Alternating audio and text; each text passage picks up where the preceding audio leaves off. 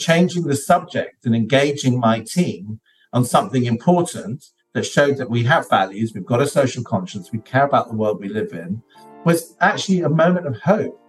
And I think, again, it contributed to the sense that we at Argonon, we do take our place in the world seriously, we take our people seriously.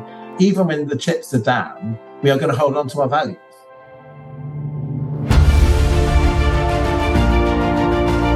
Hello and welcome to the Daily Helping with Dr. Richard Shuster. Food for the brain, knowledge from the experts, tools to win at life. I'm your host, Dr. Richard. Whoever you are, wherever you're from, and whatever you do, this is the show that is going to help you become the best version of yourself. Each episode, you will hear from some of the most amazing, talented, and successful people on the planet who followed their passions and strive to help others. Join our movement to get a million people each day to commit acts of kindness for others. Together, we're going to make the world a better place. Are you ready? Because it's time for your daily helping.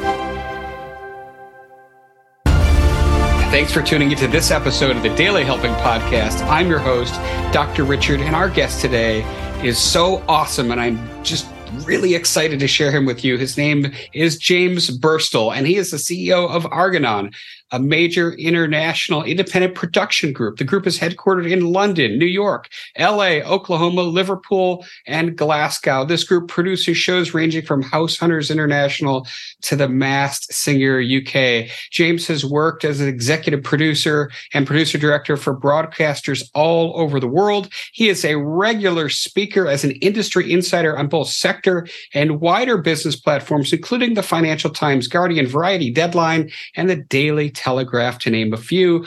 Prior to his television career, James was a journalist working as a writer and editor in Paris, London, and New York for Vanity Fair, HG, Vogue, the Daily Mail, and the Evening Standard. He's here today to talk to us about his new book, The Flexible Method Prepare to Prosper in the Next Global Crisis. James, welcome to the Daily Helping. It is awesome to have you with us today. Dr. Richard, thank you so much for having me on. I'm thrilled to be with you. Uh, absolutely. I, am really excited to dive into the book. It's more than timely. But before we do that, I, I want to jump in the James Burstall time machine and find out what was the event or series of events that put you on the path you're on today? Well, when I left college, um, back in the uh, uh, uh, late 80s, uh, I'd studied modern languages and I knew that I wanted to get into the culture space. My dad was a long term uh, producer, director, and documentarian at the BBC. Uh, but at the time, I thought I wanted to go into journalism. So I did move to Paris, and actually, it was one of the best things I did because I speak some foreign languages French, German, Italian, and Spanish. So I love using my languages. And I was also very useful for Tina Brown and Anna Wintour and um, um, Harold Evans, who were at that time all working for Condé Nast and editing Vanity Fair, HG, then Vogue, uh, and also Condé Nast Traveler and they wanted somebody who was hungry and young and could speak some languages and they could call me up from new york or rather their minions would call me up from new york and say do you mind hopping on a plane this afternoon to go to vienna? And i'd be like well i'm 22 years old. I'm very happy to hop on a plane wherever you want me to go.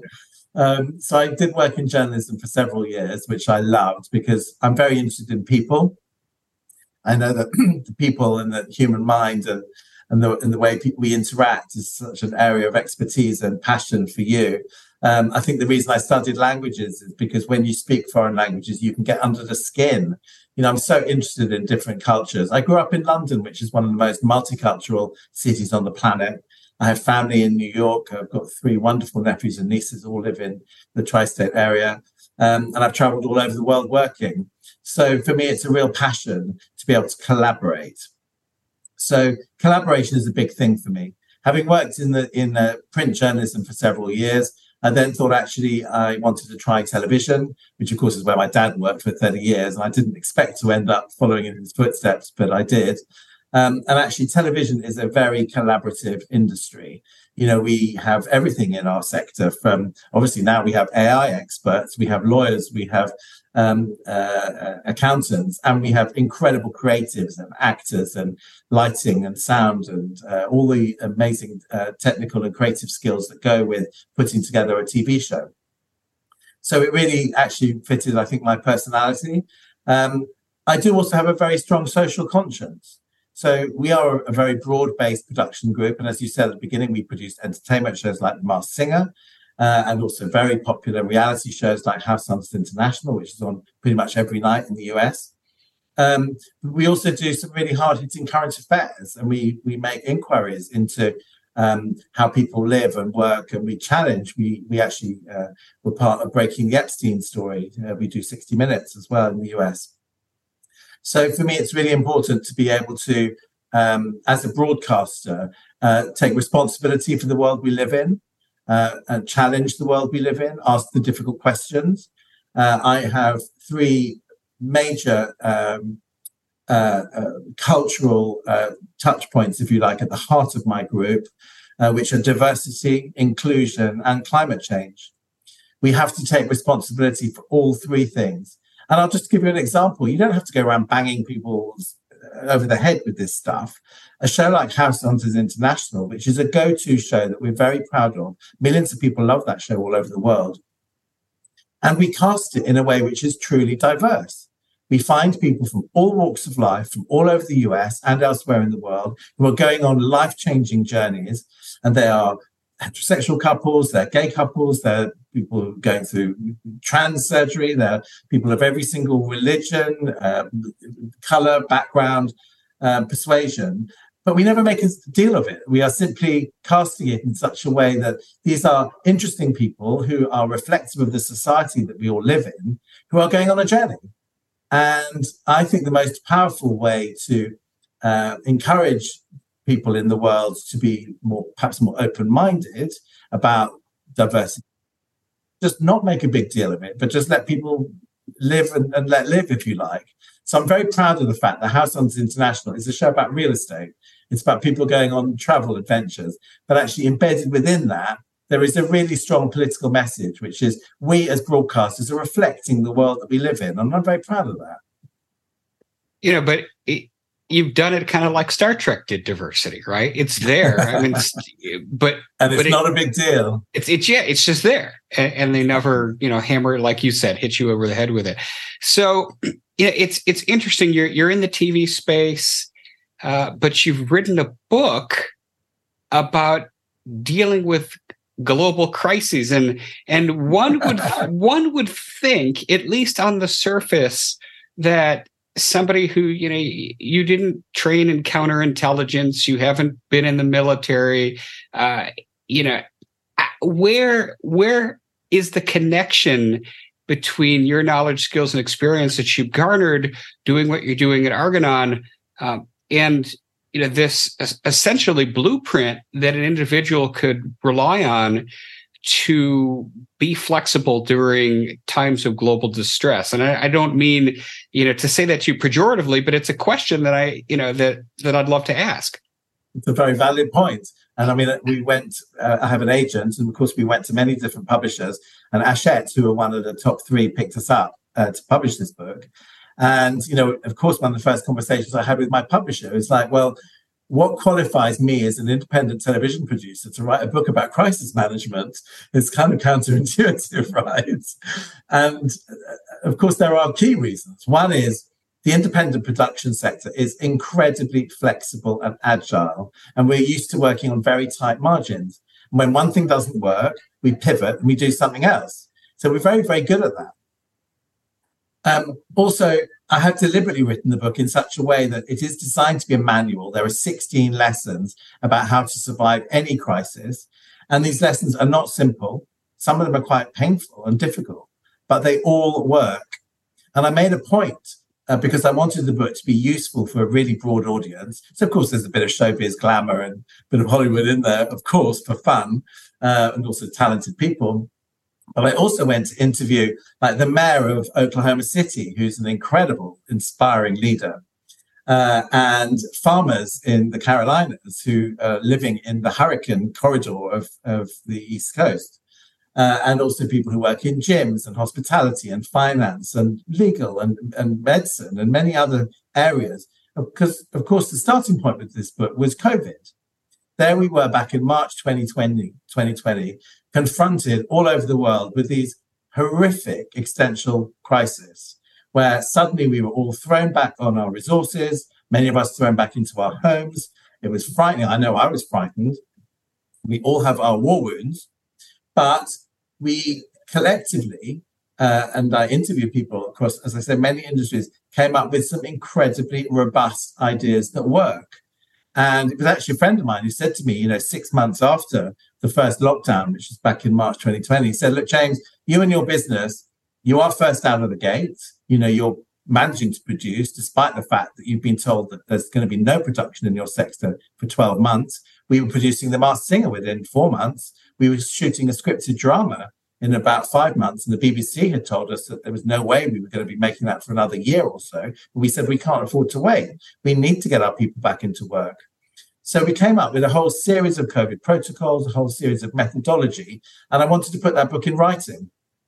I have to say as well, a lot of the findings didn't just come from COVID. We started developing the flexible me- method back in the credit crunch, which was also, in a different way, an existential crisis for many of us all over the world.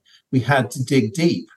And I have to say, one of the most abiding learnings that uh, we uh, realized was so critical back in the credit crunch was you have to put your people first. Business is not a P&L. It's not just about crunching numbers, although these things are important. We're in business to make money. Actually, business is about people. So you have to put your people first. And when you put your people first and you make sure they are safe and they're looked after and they are valued, and you have to give people time. We had to at the beginning of lockdown, give people time to get home, make sure there's food in the fridge, make sure elderly parents are safe, make sure that kids are not too frightened and they've got things to keep them busy. When you look after people in that way, they will roll up their sleeves and produce miracles for you. They will do incredible things for you when you look after your people. It's it's a Zig Ziglar lesson, right? You help everybody around them achieve what they want, and, and you by default will get yours. So right. th- this is great. Uh, we you've talked a couple times. You know, we teased the title, the flexible method. So take us through flexible method 101 here, uh, James. How, how does it work, and how does one deploy it, Wh- whether they own a business or just trying to use it in their lives? Well, quite. I mean, you know, some people have read the book have been a parent, maybe a home uh, maker. Uh, and I'm pleased about that because, of course, we all have challenges in our lives, whether it's in the workspace or at home. Yeah, so the book is made up of 16 lessons, and I won't go through them all. But, you know, one of the very first is absolutely put your people first. You must make sure that your people are safe uh, because the people are the lifeblood of any business. I remember reading vividly back in the time of the credit crunch, Richard Branson, the very brilliant British uh, businessman, Virgin Atlantic and others, of course, you know, um, he said, you know, even in times of crisis, when things are tough and maybe you haven't got enough money to pay everybody their full salaries, do not lose your people. Come up with agreements with your people that if they need to work from home, for example, obviously we did that in COVID, then they must. If they need to go part time, then so be it. If they need to take some time off because they've got an elderly parent that needs caring for, you can come up with new temporary solutions, but tell your people that you've got their back and that when things get better again, you will invite them back again. Because, of course, if you behave in a certain way during a crisis, that's really you kind of down on your uppers, demonstrating who you truly are. And if in a crisis you dump your people, what does that say about you as a human being? What does that say about you as a business leader? It demonstrates that you do not have depth and that you don't really care. So when you come out of the crisis, and you know the human race, thank goodness, is incredibly um, versatile, and you know we do generally come out the other side. Your people will look back at you and go, you know what? When the chips were down, you dumped us. Why would we continue to work for you? My industry, you know, it's dog eat dog. It's a, a, a you know an ocean of sharks in the entertainment business. There are some wonderful people, but some very tough people as well. It's very very high stakes. And increasingly, we're seeing as young people come into the marketplace, who've got very strong social conscience. They can go and work for a thousand competitors. They are increasingly looking at the values of a business. So this is again another chapter in the book. In times of crisis, do not dump your values. In fact, you need to lean on them and make them stronger. So, for example, uh, I'll give you a little bit of an example of what we talk about in the book. We had George Floyd in the middle of COVID. A number of my contemporaries running other businesses in the media sector in the US and the UK said at that time, Oh, you know what? George Floyd, diversity, inclusion, it's just too much to worry about right now. We're worrying about whether or not we can keep the doors open, which I do understand. It was painful. We in my group at Argonon did the opposite. We realized that George Floyd was a pivotal moment for Black people all over the world, in primarily, but actually for all of us, and you know, starting to look at how we police our, our, our countries and so on. We actually increased our work in diversity and inclusion. We introduced two new uh, uh, internship programs, one in New York, one in Los Angeles, one in uh, London, and another one in Liverpool in the UK. And what was that saying? That was saying, this is important. This is not something that just goes away. This is not something we just dump because we're struggling with COVID. And we we got uh, amazing feedback. We obviously helped uh, for young people coming into the industry get a leg up in, into our sector, which is very important. And also for the teams, funnily enough, working within the group, it was a huge relief to change the subject. So whereas, you know, minute after minute, day after day, week after week, we'd all been like tearing our hair out, thinking, how on earth are we going to get through COVID? Talking about vaccines and PPE and, you know, all those terrible things that we all had to contend with for months on end. Actually, changing the subject with the team was a great relief. So we had something different to talk about. And we actually did something similar with climate change. So we set up a climate action group in the middle of COVID. Why? Well, obviously there is a climate emergency. We've got to do something about this, and we have a responsibility. You know, we employ thousands of people all over the world, and we fly people all over the world a lot. So we had to look at all of these systems and processes that we've had in place for a long time and think about how can we do it differently. But again, changing the subject and engaging my team on something important that showed that we have values, we've got a social conscience, we care about the world we live in, was actually a moment of hope and I think, again, it contributed to the sense that we at Argonon, we do take our place in the world seriously. We take our people seriously. Even when the chips are down, we are going to hold on to our values.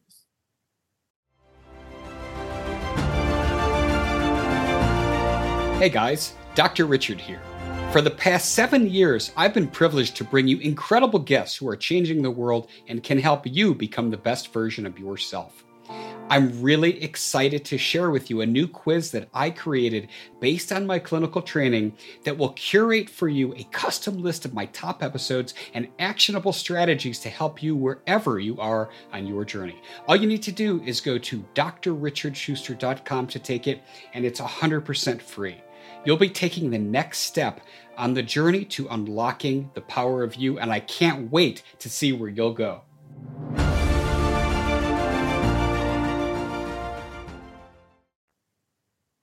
I think it's interesting too. In addition to holding on to your to your values, you you made a concerted effort to get. It's kind of like a a virtual slap to the face, just to like get somebody out of that hysteria, right? Because we were all so focused on COVID and what does it mean? And oh my God, there's a new strain and what will happen? And all of a sudden, you know, you were able to give your people something different to focus on, and, and that could be that's very helpful. So um, I'm I'm loving this. Take us through some of your other key touch points here on you know being flexible in in a crisis. Well, communication is very very important, and uh, one of the incredibly inspiring leaders I interviewed is the Republican mayor of Oklahoma City, who is uh, 42 years old. He's extremely young. He's also the first Native American mayor in the US. He also has a very strong social conscience, and he's got a very interesting uh, mixed uh, community growing in Oklahoma City because it's got a big digital new uh, startup industry going on, and quite a lot of people are moving to Oklahoma City from the coast. So he was obviously a mayor running this growing city in the middle of a republic. He is a Republican himself, but in the middle of a Republican state of Oklahoma, which actually was basically saying COVID doesn't exist. And there was very little, uh, very limited um, response to COVID statewide. He in Oklahoma City took a completely different approach. He said, My people need to be protected. I'm listening to the science. And I am going to do a lockdown. I'm going to insist on shelter at home. I'm going to shut down bars and pubs. I'm going to shut, shut down big groups of people meeting. And he communicated it through a combination of Twitter, not too much, he said, but some, and some stand ups. He said it was very important to be authentic. Boosterism has no part. You can't just go around saying, oh, it's all going to be fine, when none of us knew it was going to be fine uh, you, you, you know, we were struggling, weren't we, with the science and the facts, but we had to be honest and say, well, listen, we do not have all the answers right now. But as, as management teams, whether it was him in Oklahoma City or me and my company and many others of us around the world who struggled with the same things, I think the, you know, the sensible ones were were authentic and said it's painful, it's difficult, we do not have all the answers, but we are working with the facts as best as we can, and we will keep you closely informed. So back to David Holt, who is the mayor of Oklahoma City, he put these very stringent measures in place. And you know what? The outcome, and it's terrible to have to talk in this way, but it's how these things are measured, had a very, very low fatality rate in Oklahoma City. He literally saved people's lives. He protected them. He stood up for them. He communicated in a very authentic way. And he was willing to put people first. So that for me is an absolutely critical, demonstrable lesson that when you communicate authentically, and when you ask me about pivoting and flexibility, it means being willing to tell the truth, being willing to adapt and evolve as things go along, and also sometimes be willing to operate in the face of what some of his party were saying, which would have in, in, demanded a completely different approach. And he said, No, this is what I believe. This is what I'm going to do. And he stood up for himself and he protected the lives of his people. That's his job. The first job of a politician is to save lives, right? This is excellent. I, I want to I want to pivot a little bit. And one of the things that came out of COVID was mental health stopped being a buzzword because it it had been really to that point in my opinion. And the world, certainly companies, but the world in general really started recognizing the importance of mental health. This was critical, of course, during COVID, but this is true in any kind of a crisis, whether you're, you know, a mom, a business owner, or, you know, the CEO of a corporation. So talk to us about where mental health plays a role in the flexible method. Looking after the mental health of our people is absolutely essential. We work in, live in now such a highly connected world. We are constantly bombarded by noise and different views and terrifying things, whether it's Ukraine or what's happening in Israel and Gaza. You know, it's non-stop. And that's on the back of inflation and the cost of living crisis and got huge elections coming up in both the US and the UK. So much constant change. We live in a time of perma-crisis it's not one crisis after another, it's multiple crises all at once. So this is very demanding, I think, for anybody, uh, including leaders, and that can be a leader of a team, a leader of a family, a leader of a big business. So I did do some study at the University of Oxford at one point a few years back, and I was interested because they take a very 360 holistic approach to uh, any sort of leadership, which is we have to take everything into consideration now in the modern world sort of top down leadership that you can expect somebody at the top of the tree to have all the answers, to be able to do it all on their own and get it all right all the time is just totally unrealistic. You're not going to get the best outcomes. We have to realize that as leaders and indeed as, as parents, as you know, leading a group of friends or leading a team, or, or like I say, running a, a big organization, we have to realize that we are imperfect, but we have experience and we are surrounded by good people who can offer their advice and we can lean on them. And we must look after our physical, spiritual, emotional health. So I've always been an advocate in my own life to make sure that, you know, I do care passionately about my personal life. It's very important to me. Uh, the children in my life, you know, they matter enormously. I try to do my best looking after my family and my friends. Um, I take time out. I would not be running a very successful international media group if I didn't really try to respect my weekends. I take it very, very seriously. I try to go to the gym a couple of times a week, and then I try and do my ten thousand steps a day. Um, I try and make sure you know I have dogs to make sure I go for walks, um, but I have to make sure I try and eat properly and um, try to you know feed my brain with um, positive stuff. I'm also a great believer in therapy. I've done therapy on and off over the years myself. I'm a great believer in unpicking some of the challenges that life has thrown us. You know, none, none of us has uh, necessarily an easy ride. But I've done a lot of work on myself, and I really encourage my family and my friends when something is tricky, go and seek help. Uh, for me, seeking help is a sign of strength. So I always encourage people to reach out, and expertise is available. So, yeah, mental health is very important. We have a number of mental health strategies within my organization. We have systems whereby people can talk confidentially. Um, when people have um, a bit of a, um, you know, a moment or a, a crisis, we always step in. We give people space. In my industry, the stakes are very, very high. You know, the creative sector, you know, people are trying to win Oscars. They're trying to win, you know, major awards. They're trying to do, you know, life changing work. And sometimes it works and sometimes it doesn't work. So, you know, you have to have a lot of emotional intelligence. And I think that's actually an advantage that I did start out as a producer and creative myself before becoming a businessman. So when somebody has a bit of a meltdown in front of me because their show didn't work or they didn't win the award, and you know this stuff does happen, I'm able to say, well, yeah, it's tough. Uh, life is tough and it's disappointing. The work was great, but there was somebody better on the day or whatever. Um, take some time out. Go go home. You know, uh, sometimes you know people look at me because I do have a lot of patience. And they'll say, you know, James, if this was in a bank and this some this person had this kind of crisis meltdown in the middle of the office, they would be fired on the spot. And I was like, well, yeah, but you know, they might win an Oscar next week. So that doesn't justify bad behavior, but it does allow some latitude. And you know, all human beings have good days and all human beings have bad days, me included. So we have to allow flexibility in our thinking in that regard well said.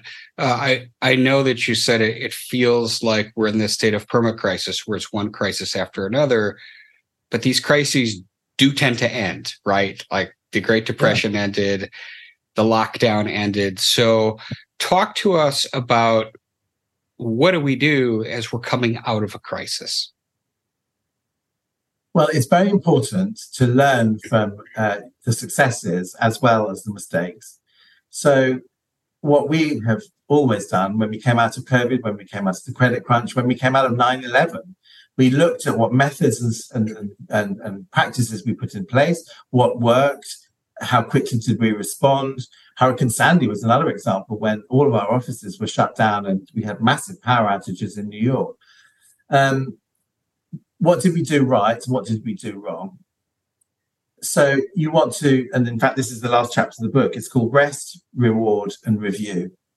So the first thing is you must rest. This plays to your point about uh, mental health. We were all exhausted coming out of COVID. I mean, it has been grueling, and you can't just brush that under the carpet. You need to take some time out. So you must encourage your people to take the weekend off, take a vacation, just be at home with the family, or whatever it is they need to do. You must rest, and that includes you yourself. Reward is very important too. I know that during all the crises that I talk about in the book, people went the extra mile. I mean, they put themselves not necessarily at physical risk. We mitigated against that We're very careful for people's health, but people put themselves through immense pressure. You know, I talked about, you know, we, well, for example, House Hunters International. That show is filming all over the world every single day of the year. Now, when COVID hit, of course, we couldn't film, we couldn't get people on airplanes. And we employ thousands of people on that show. It's based in New York. And these people needed to get back to work. But how are we going to get back them back to work when we can't fly? The channel needed to show. The audience wanted to show because the audience needed some comfort. You know, people come to television for many reasons, including comfort. And House Hunters International is a very comforting show. Um, and crucially, we needed people to be earning again so that they can pay their mortgages and pay their, you know, put food on the table for their kids. So we started a daily process of looking around the world to see where COVID lockdowns were lifting. And when the COVID lockdown lifted in South Korea, or when it lifted in New Zealand, or when it lifted in Scandinavia, we sent our crews there. And we didn't fly people in, but we hired people locally and we trained people up locally. So actually, what we've started to do now is work with 100 crews around the world. We've trained up who are now producing primetime American television, directed from New York. And our teams are no longer constantly living with jet lag, and we're not damaging the planet with hundreds of thousands of air miles every single day because we're working with local crews. So, back to the point about reward, the people who set up that system I've got a brilliant uh, senior director um, who was actually pregnant at the time, running this very difficult, complex machine around the world, navigating her way through lockdowns all over the planet. And then afterwards, we were like, with her and all the team, you've got to take time out and we must reward you. Now, that could be in, t- in terms of agreeing that from now on, she actually moved to the Carolinas. I wanted to reward her and say, I love your work. You're brilliant. You're an absolute valued part of my team. You've got a baby now. You want to live in the Carolinas? We'll still keep employing you. You don't have to be in New York anymore. We'll work hybrid. And indeed, another mum wanted to move to Florida, to Tampa.